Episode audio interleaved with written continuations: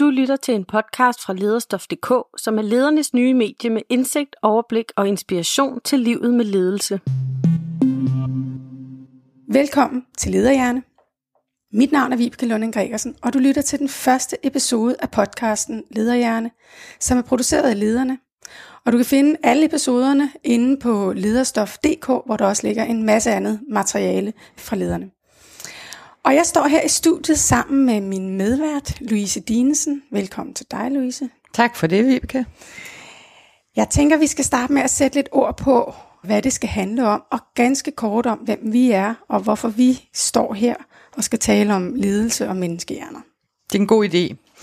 Vi kan jo starte med at fortælle, at vi begge to er psykologer, der arbejder med ledelse og ledere, og vi har også begge to øh, været ledere selv, og har gennem rigtig mange år på forskellige måder arbejdet med det gode arbejdsliv.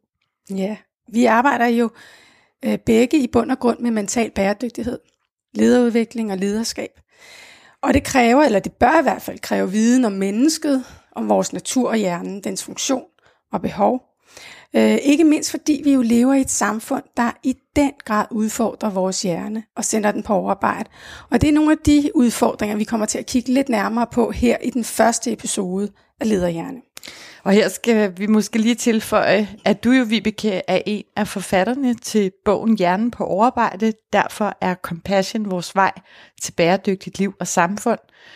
Og meget af den grundlæggende viden, der ligesom danner udgangspunkt for dit arbejde med mennesker og ledere, og også for denne her podcast, øh, er netop beskrevet i Hjernen på overarbejde bogen. Ja, det er rigtigt. Og øh, nu nævnte du også undertitlen, og netop menneskets evne til compassion er jo helt central i mit arbejde med ledere og med arbejdsmiljø. Fordi vi ved at styrke og øge compassion, og derigennem sunde relationer på arbejdspladsen, i bund og grund kan sikre både trivsel, men faktisk også performance. Og begge dele er jo afgørende, hvis vi skal have levedygtige virksomheder. Mm. Jeg er helt enig, og det er en vigtig balance at have med sig i vores arbejde. Og ligesom dig, så er jeg jo også drevet af at forstå ledelse og mennesker, af hvordan vi får skabt et øh, sundt arbejdsliv, både for ledere men også for medarbejdere. En anden ting, som jeg jo også er optaget af, øh, Vibeke, er, hvordan vi får skabt en etisk linje i ledelse. Og det bad du øh, mig faktisk om at sige et par ord om i dagens episode. Ja, det er rigtigt, det gør jeg faktisk. Så øh, det har du garanteret en bagtanke med, men for mig så øh, vil jeg sige til dig lytter derude, at øh, etik handler for mig om at have et styrket fokus på det, som gør os til mennesker. Det vi er sammen om, det som binder os sammen. Så det mentalt bæredygtige arbejdsliv handler jo om vores arbejdspladser, og hvor vi som fællesskab øh, bliver i stand til at opbygge flere mentale ressourcer, end vi bruger. Øh, og hvor vi netop træffer beslutninger med udgangspunkt i værdier, etik, ordentlighed og medmenneskelighed. Og her har vi øh, som ledere et stort ansvar, selvom det er vores alles opgave, så har vi et stort ansvar, særligt for at forstå den menneskelige hjerne, og hvad det vil sige at være menneske. Ja, og jeg er meget enig. Og det er jo så her, min bagtanke kommer ind i billedet, fordi Louise, du taler om etik, og jeg taler om compassion. Og jeg bad dig om at komme lidt ind på det, fordi jeg netop har genlæst et super interessant studie, der kobler de to ting sammen. Mm. Og øh, da en del af tilgangen i denne her podcast er forskning, så kan jeg ikke lade være med lige at nævne det allerede her i den starten af den allerførste episode. Øh, og der er tale om et studie af Ashish Pandey fra University of Bombay. I det her studie, der testede man 1300 handelsskoleelever i en række etiske og moralske dilemmaer. Og deres svar blev sammenholdt med en måling af deres compassion-niveau. Resultaterne viste ret entydigt, at jo højere de studerende scorede på compassion-skalaen, jo mindre var deres tendens til at handle umoralsk. Og et eksempel fra studiet er, at de studerende, der scorede højt på compassion, var langt mere villige til at sige fra og modsætte sig en ordre fra deres chef, hvis de som ansatte i en bank blev bedt om at ignorere en illegal transaktion fra en vigtig kunde. Og uden nærmere sammenligning med nyere tids bankskandaler, mm. også i Danmark, så synes jeg bare, det er et super interessant resultat. Ja, det er et super interessant resultat og vigtigt. For må ikke vi også alle sammen kan blive enige om, at etik og moral er øh, helt centralt i arbejdslivet, uanset øh, branche. Og her ser vi altså, hvordan det i nogle tilfælde kan, kan kædes direkte sammen med det, vi netop kommer til at tale om i denne her podcast, nemlig compassion, og der er jeg jo helt med dig. Og den medmenneskelighed, som er en vej til et mere bæredygtigt arbejdsliv. Så lad os tale mere ind i dagens tema, som er det mentalt bæredygtige arbejdsliv, eller måske nærmere den manglende mentale bæredygtige, bæredygtighed i arbejdslivet derude.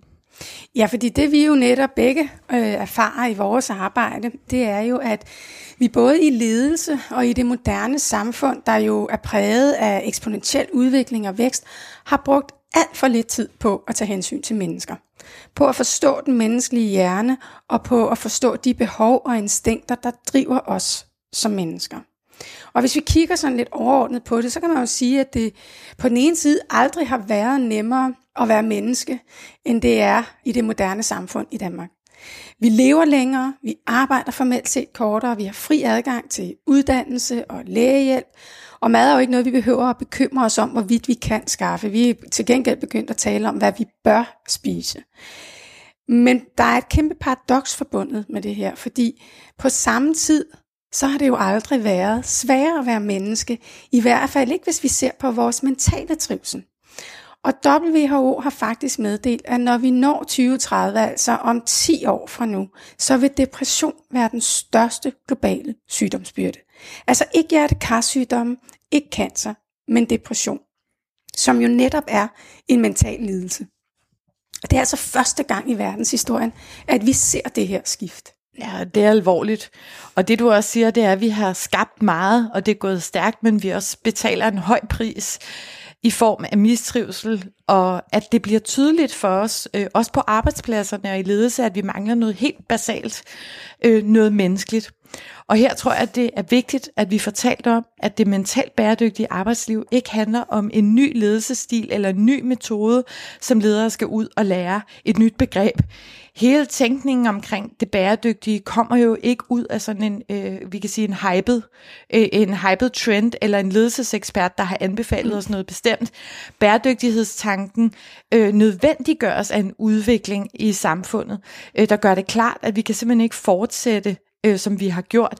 Prisen bliver for høj, og mennesker kan også oversvømmes mentalt, når vi ikke beskytter øh, menneskets behov, beskytter hjernen og vores fællesskaber.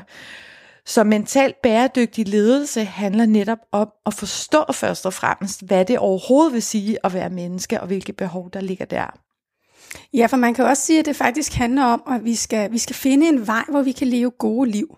Det handler ikke om, at vi ikke skal udvikle os, eller at vi ikke skal tjene penge, men, men det handler om balance, om en vej, hvor vi både passer på mennesker og sikrer levedygtige virksomheder på samme tid. Og det er derfor, vi jo her skal tale om hjernen. Fordi når stress og andre former for mental mistrivsel bliver ved med at stige, så skyldes det altså, at hjernen på mange måder aldrig har været mere presset, end den er i dag. Og prøv at tænke over det en gang. Oplever du indimellem, at det kan være svært at få en helt almindelig hverdag til at hænge sammen? Af egne ambitioner, virksomhedsmål, kundedeadline, processer, retningslinjer, ledelse, fritidsliv og familie bare ikke går op. Kender du oplevelsen af altid at være på? At arbejdet indimellem fylder for meget? Oplever du at have for lidt tid eller for lidt overskud til de ting og de personer, der i virkeligheden betyder noget for dig? Jeg kan kende det, og hvis du kan kende det som lytter derude, så er du i hvert fald øh, ikke alene. Vi ved faktisk i dag, at 44 procent af danskerne har svært ved at få hverdagen til at hænge sammen. Og det gælder 65 procent af børnefamilierne. Vi ved også, at 64 procent synes, at de er for meget på, og at arbejdet fylder for meget. Hele 16 procent af os har daglige stresssymptomer. Det er ret meget. Ja, det er nogle rigtig bekymrende tal, og det koster jo på alle bundlinjer, både de menneskelige og de samfundsøkonomiske. Og det understreges af Arbejderbevægelsens Erhvervsråd, der anslår, at 20-30 procent af arbejdsstyrken er mentalt overbelastet, og det koster faktisk samfundet op imod 55 milliarder kroner om året. Og hvis vi lige skal nævne et enkelt tal til i den her forbindelse, så oplyser PFA, at antallet af anmeldte stressrelaterede skader er steget med 43 procent fra 2014 til 2017. Og midt i alle de her tal, der peger rigtig mange jo på lederne for at få svar og løsninger. Ja, vi bliver helt forpustet, og det er ikke en nem opgave, og det er faktisk et stort ansvar også at skulle leve op til. Og ikke nok med det, øh, ledere forventes i dag at skulle kunne håndtere med alt fra engagement, passion, performance øh, og de her høje stresstal, store belastninger og de, de, de gode rammer for arbejdet og for et bæredygtigt samfund også. Så det er... ja, der er ikke noget at sige til, at de danske ledere selv er presset. Og lederne har faktisk lavet en undersøgelse for nogle år siden, der viser, at 18 procent af lederne hele tiden eller ofte føler sig stresset. 34 procent oplever sommetider, at presset bliver for stort. Og ikke overraskende, så er mellemlederne jo hårdest ramt, altså dem med ansvar for medarbejderne. Ikke? Når man kigger på det, så falder stressniveauet faktisk en smule, hver gang vi går et skridt op af, af ledelsestrappen. Mm. Så Lad os øh, kigge mere ind i forskningen. Vi ved fra dansk forskning, at leders mentale trivsel, hvordan ledere går og har det, at det påvirker medarbejdernes stressniveau. Så er lederen belastet, så kan det altså lige frem gå ud over de ansatte og vores medarbejdere. Så det handler blandt andet om, at øh, ledere her under alt for meget pres, så får vi svært ved at yde den nødvendige øh, sociale og faglige støtte, som medarbejderne har brug for. Det kan lederne ganske enkelt ikke, når deres eget mentale system er alt for belastet. Og de fund, vi taler om her, kommer blandt andet fra Københavns Universitet og Janne Skakons forskning. Hun har faktisk fundet, at noget af det, som stresser ledere allermest er, når ledere ikke kan støtte og hjælpe og være der for medarbejderne. Så intentionerne er gode, øh, men rammerne kan nogle gange begrænse mulighederne for, at vi kan komme ud og give den støtte og den tryghed, som medarbejderne har brug for derude. Og det er et kæmpe pres at være under. Ja, fordi som leder kan du ikke alene tage ansvaret for de store udfordringer, vi sammen har fået skabt i det moderne samfund. Vi bliver nødt til at tage et kollektivt og samfundsmæssigt ansvar, men når det er sagt, så er det mere nødvendigt end nogensinde, at vi som ledere har indblik i menneskehjernen, at vi har indblik i menneskets natur, så vi direkte kan bruge den viden til at skabe lidt mere trivsel, lidt mere balance, både for os selv og vores medarbejdere. Og ja, altså, øh, vi en kongevej til det mentalt bæredygtige arbejdsliv, som netop er at forstå, hvad sunde relationer, hjælpsomhed, forbundethed og støtte rent faktisk betyder for vores trivsel. Og compassion, som vi kommer til at tale mere om i de næste afsnit, er en overlevelsesstrategi og et motiv, som er relateret til, at vi sådan grundlæggende er sociale og dybt afhængige af hinanden. Og det går altså galt, når vi modarbejder det sociale i arbejdslivet, som Janne Skakons forskning viser her. Men jeg tror også, vi skal prøve at minde nogle fordomme i jorden, øh, som vores lyttere måske kunne have, Vibeke. Nemlig, at compassion kunne være sådan noget, der handler om følelser, blødsødenhed, øh, måske ligefrem svaghed og en form for overinvolvering. Og skal vi ikke lige passe på øh, med, hvor bløde vi bliver her? Jo, der er mange fordomme, og det skal på ingen måde være nogen hemmelighed, at det indimellem har været en lille smule svært at komme igennem med budskabet om compassion på de danske direktionsgange. Men det bliver faktisk nemmere, bliver jeg nødt til at sige. Øh, jeg oplever jo, at flere og flere ledere er begyndt at stoppe op. De spørger ind og viser interesse, og det bekræfter jo netop det stigende fokus på mental bæredygtighed. Ikke bare fordi det er rart, men fordi det faktisk er nødvendigt for os alle sammen.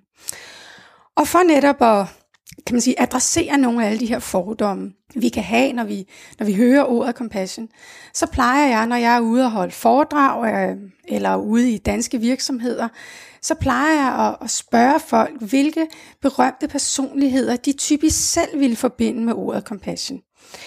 Og de helt klassiske navne, der dukker op, det er navne som Nelson Mandela, Mother Teresa og Gandhi. Og jeg tænker ikke umiddelbart, at hverken svaghed, blødsødenhed, øh, medlidenhed, eller hvad det nu kunne være, ord vi ville bruge til at beskrive de her personligheder. Tværtimod, så er de jo alle sammen gode eksempler på mennesker, der oprigtigt har haft omsorg for og interesse i andre menneskers velbefindende. Men at de samtidig jo har haft et enormt mod, stor styrke og ikke mindst visdom. Og compassion kræver netop visdom. Og den kræver den visdom, som, som jo gør os i stand til at forstå, hvad det vil sige at være menneske. Compassion handler om at forholde sig til de udfordringer, der er en del af livet, og om, at vi har hinandens trivsel på sinde. Mm. Og det er vel på mange måder lige netop den del af menneskets natur, der sættes under pres i vores samfund. Et samfund, der sådan i meget høj grad fokuserer på vækst og resultater, faktisk næsten for hver en pris. Og som leder og lytter kan du spørge dig selv, hvornår du sidst undlod at udvise forståelse for dig selv eller en kollega i en situation, fordi der var for travlt, fordi fokus var på mål eller effektivitet eller jagt på deadlines. Ja, det er jo, altså, det er jo ikke mærkeligt desværre. Og det handler om, hvordan vi har fået indrettet vores samfund. Hvad er det, vi forbinder med værdi? Vi er blevet en del af et samfund, som i alt for høj grad aktiverer de dele af vores hjerne, som, som er drevet af frygt eller kamp de her meget primitive instinkter i mennesker, der gør, at vi forfalder til dem også kategoriseringer, og sådan et konstant blame game, hvor vi hele tiden peger fingre af de andre. Øh, hvor problemer med arbejdsmiljø og trivsel lynhurtigt kommer til at handle om, hvorvidt det er lederne, der er for dårlige, eller om det er medarbejderne, der forventer for meget, stiller for store krav, eller ikke er fleksible og forandringsparate nok. Og problemet er bare, at vi mennesker besidder altså andet og mere end altruisme og godhed. Fordi nok er compassion og omsorg en del af vores natur, og fællesskaber er jo en del af vores styrke som, som art. Men en lige så naturlig del af menneskets iboende natur, det er drifter og intentioner, der er langt mere egoistisk tjener vores overlevelse. Det kan være sådan noget som status og magt, det er sammenligning og konkurrence, dominans og grådighed, underkastelse og undertrykkelse, vi kunne sådan under en, en bred overskrift kalde det øh, menneskets mørke side. Mm. Øh, vi kunne også kalde det den gamle hjernes instinkter. Og det er bare de her mere primitive og dyriske sider af vores natur og vores hjerne. Og vi rummer altså begge dele. Vi rummer både den gode altruistiske side med omsorg og compassion, og den primitive side med kamp og konkurrence. Og begge dele har jo et formål, Øh, men det er bare super vigtigt, at vi som ledere i dag forstår begge sider af mennesket, og ikke mindst også øh, af os selv. Mm. Og vores pointe er jo her, Vibeke, at fordi vi blandt andet ikke ledelsesmæssigt har opholdt os ved forståelsen af menneskets natur, og hvad det vil sige at være menneske, så er vi kommet til at skabe et samfund, hvor vi fodrer menneskets mere mørke sider frem for de sider, som er gode. Og det er et samfund, som vi er i, som prioriterer hurtige resultater, magt, status, rigdom, forbrug, og sætter det højere, og måske langt højere end sådan noget som hjælpsomhed, støtte, omsorg og fællesskab. Så øh, prioriterer samfundet i dag det, vi tror, der skaber succes, øh, frem for det, videnskaben bekræfter, skaber sunde, tilfredse og lykkelige mennesker, jamen så undergraver vi det mentalt bæredygtige arbejdsliv, så der er noget at opholde os ved her. Ja, selvfølgelig skal vi lige slå fast, før det kommer til at lyde sådan øh, alt for roligt og afslappende, mm. at det jo selvfølgelig ikke er en løsning, at du som leder skal sætte udviklingen i stå, eller at du bare helt ukritisk skal skrue ned for tempoet og ned for plusset. Det er også en dårlig strategi. Men det handler langt højere grad om, at vi får skabt et samfund, øh, at vi får skabt arbejdspladser, der baseres på sunde relationer, og vores evne til at, at beskytte hinanden. Og om, at de strukturer, vi skaber, og de beslutninger, magthavere og du som leder tager på vegne af fællesskabet, i højere grad belønner fællesskab, hjælpsomhed, støtte, interesse og omsorg. Ja, og hvis vi lige skal hive det sådan helt ned på jorden og gøre det lidt mere konkret, så kunne vi godt øh, starte med at se lidt nærmere på den måde, vi går og taler til hinanden og om hinanden på arbejdspladsen. Vil vi godtage, at ledere eller medarbejdere for eksempel fremstiller enkeltpersoner nedladende, eller som naive, eller nyttesløse, eller nogen, der ikke dur til noget? At medarbejdere taler om ledere, og ledere taler om medarbejdere? Ønsker vi, at retorikken skal fremme forståelse og menneskelighed, eller denne her kritiske tone, hvor vi ligesom puster til konflikter, dominans og de her territoriekampe, som vi også kan kalde dem. Og hvad når medarbejdere eller ledere fejler? Og bruger penge for den forkerte konto, eller får dårlige trivselsmålinger, skal de så udskammes og nedgøres og udstilles? Det ser vi også mange steder øh, ske. Mm. Eller bør en del af historien også handle om at gå i dialog og blive bedre sammen og i et fællesskab? Så indretter vi arbejdspladsen i en form for konkurrence, eller skaber vi strukturer og rammer, også incitamentstrukturer, som beskytter os mennesker?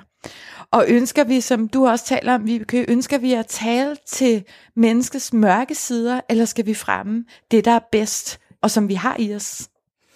Ja, og det er netop super vigtigt, at vi får det gjort konkret, fordi vi kommer ikke til fra den ene dag til den anden øh, grundlæggende ændre på den måde, vi har indrettet os på. Men vi kan jo starte med de små skridt, de små øh, justeringer, der kan bidrage til at skabe mere menneskelige rammer lige der, hvor vi er. Og det kommer vi til at tale rigtig meget mere om. Ja, øh, og noget andet, vi kommer til at tale meget mere om, er følelser og fornuft. Og jeg får lyst til at spørge dig, vi om ikke compassion i ledelse af arbejdslivet kan være svært, fordi det hurtigt netop kan få en klang af noget, der sådan lyder øh, blødt eller svagt, eller som handler om følelser, og faktisk er løsrevet fra den her rationelle virkelige verden, hvor de store beslutninger skal træffes, og vi skal tænke logisk. Jo, det har du fuldstændig ret i, Louise. Og nogen vil måske mene, at følelser ikke har noget med ledelse at gøre, fordi det gør os emotionelle, det gør os måske netop svage, som du siger, mindre rationelle. Men det giver bare ikke mening at forsøge at tage følelserne ud af ligningen, når vi taler om mennesker og menneskehjerner. Fordi netop følelser er det, der udgør hjernens øh, såkaldt kontrolcenter. Det er gennem følelser, at hjernen regulerer vores tilstand og dermed vores adfærd. Og tager vi ikke følelserne alvorligt, og forstår vi ikke deres betydning for menneskehjernens funktion, så tager vi jo i virkeligheden heller ikke mennesker alvorligt. Og så er vi altså bare rigtig, rigtig langt fra målet om øh, et bæredygtigt liv og et bæredygtigt samfund i virkeligheden. Så det fik du slået fast, vi kan ikke tage følelser ud af ligningen. Så pointen her er i virkeligheden at forstå øh, menneskelige følelser, både sine egne følelser og andres, som noget, der er helt centralt for overhovedet at kunne træffe rationelle beslutninger indsigt i menneskehjernet i compassion, øh, den mere specifikt, burde på en måde øh, være det vigtigste adgangskrav til alle, der påtænker en karriere i ledelse, Vibeke. Ja, det er selvfølgelig noget af en påstand. Øh, det, det, det er med på. Men hvis fremtidens bankfolk på de indiske handelsskoler træffer mere etiske beslutninger på baggrund af compassion, så vil fremtidens beslutningstager jo nok også gøre det. Og forskningen peger meget klart på, at compassion vil kunne ses både på de økonomiske, sociale og de menneskelige bundlinjer. Og det kommer vi også til at tale rigtig meget mere om i de kommende afsnit. Men vi skal altså til at runde af for den gang. Det skal vi. Og i næste episode tager vi for alvor fat på menneskehjernen og giver dig en tur ind i hjernens kontrolcenter. Her vil du blive præsenteret for det, vi kalder de følelsesregulerende systemer i hjernen. Det gør vi. Og hvis du glemmer alt andet fra i dag, så husk, at vi alle har potentialet for det gode, såvel som det knap så gode. Og vi bliver påvirket af det samfund, vi sammen har skabt og lever i. Derfor handler mental bæredygtig ledelse om, at vi med udgangspunkt i viden om menneskehjernen og menneskets natur skaber rammer, der understøtter vores lyse sider, og som dermed sikrer både trivsel, performance og balance. Det var ordene. Du har lyttet til Lederhjerne, mit navn er Louise Dinesen. Og mit navn er Vibeke Lunding Gregersen. Tak fordi du lyttede med. Du har lyttet til en podcast fra Lederstof.dk, som er Danmarks nye medie om livet med ledelse og alle de emner, der præger lederens hverdag. Vi bliver udgivet af lederne, Danmarks største interessefællesskab for ledere.